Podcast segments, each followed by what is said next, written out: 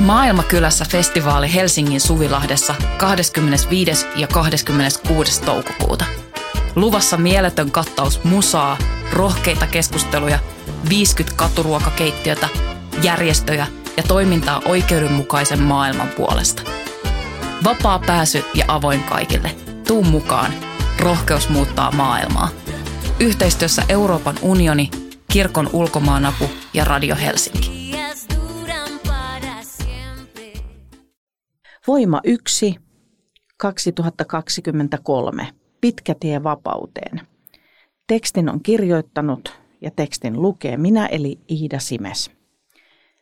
Pitkä tie vapauteen.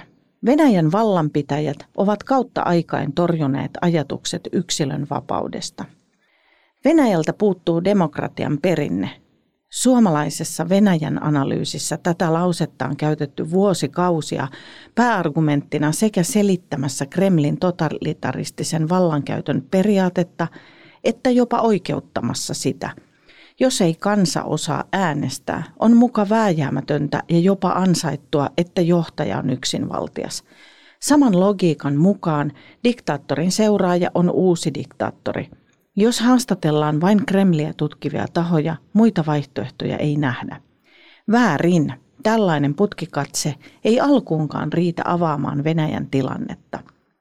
Venäjän kansa osaa kyllä toimia demokraattisesti, kun se vaan saa mahdollisuuden – Tästä on todisteita.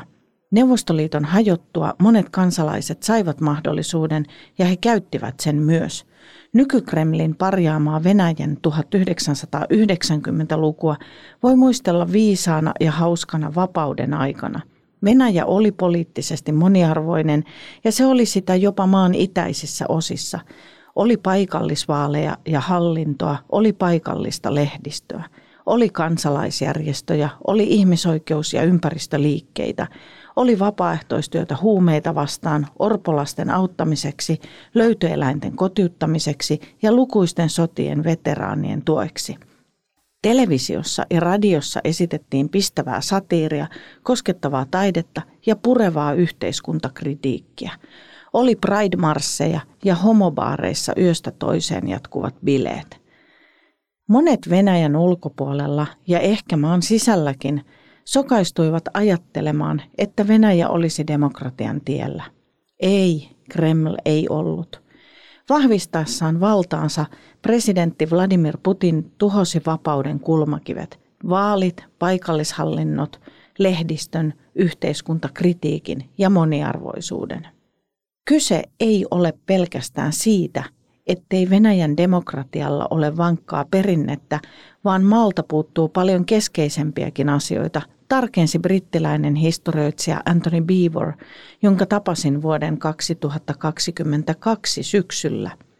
Keskustelimme yli tunnin Venäjän vallankumouksesta ja sisällissodasta, kun lopuksi ihmettelin, miksi Kreml kohtelee niin huonosti omaa kansaansa, Beaver innostui niin, että kädet viuhtoivat ilmassa – Kyse on ihmisyyden ja vapauden käsitteistä, hän kertoi. Venäjän hallinto ei tunne kumpaakaan. Valistuksen ajan myötä 1600-luvun lopulla Euroopassa alkoivat levitä humanistinen ihmiskäsitys, ajatukset ihmisoikeuksista ja yksilön vapaudesta. 1700-luvulla ne muovasivat Yhdysvaltain perustuslakia – mutta nämä aatteet eivät saavuttaneet Venäjää, joka pysyi vuosisadasta toiseen saarin kurittamana orjien työllä rikastuvana valtakuntana. Kun vallan sortama kansa kapinoi vuonna 1917 ja Neuvostoliitto syntyi, ajatus kaikille kuuluvasta ihmisarvosta ei edelleenkään siirtynyt osaksi systeemiä. Kiitos monikansallisen viestinnän, ymmärrys ihmisoikeuksista ja vapaudesta saavutti myös venäläiset 1900-luvulla ainakin sen verran, että heillä alkoi olla laajaa oppositioliikehdintää 1980-luvulla. Ja koska Kreml tietää valtansa olevan heikolla aatteellisella pohjalla, sen on ylläpidettävä vahvaa poliisikoneistoa. Juuri pelko vapauden aatteen tunkeutumisesta Venäjän valtakuntaan on perimmäinen syy hyökätä Ukrainaankin. Vaikka Venäjän länsinaapurilla on myös neuvostoaikojen jälkeen ollut poliittisia ongelmia, kuten korruptiota ja ahneita vallanpitäjiä, Silti nimenomaan demokratiakehityksessä Ukraina on ollut huomattavasti Venäjää edellä jo muutaman vuosikymmenen ajan. Koneiston väkivallan on saanut kokea myös toimittaja Juri Tsaitsev, joka on kirjoittanut voimaan kansan haluttomuudesta protestoida, koska hän on joutunut pakenemaan kotimaastaan ja etenkin koska hän aikoo vielä palata sinne, hän käyttää nimimerkkiä. Vaikka kaipuu kotiin on kova, hän on viihtynyt lännempänä Euroopassa. Ihmiset ovat sisimmässään samanlaisia kaikkialla, hän miettii. Venäläisten pitäisi tavata paljon enemmän ulkomaalaisia. Sitten he ainakin lakkaisivat uskomasta niihin valheisiin, mitä heille muusta maailmasta suolletaan.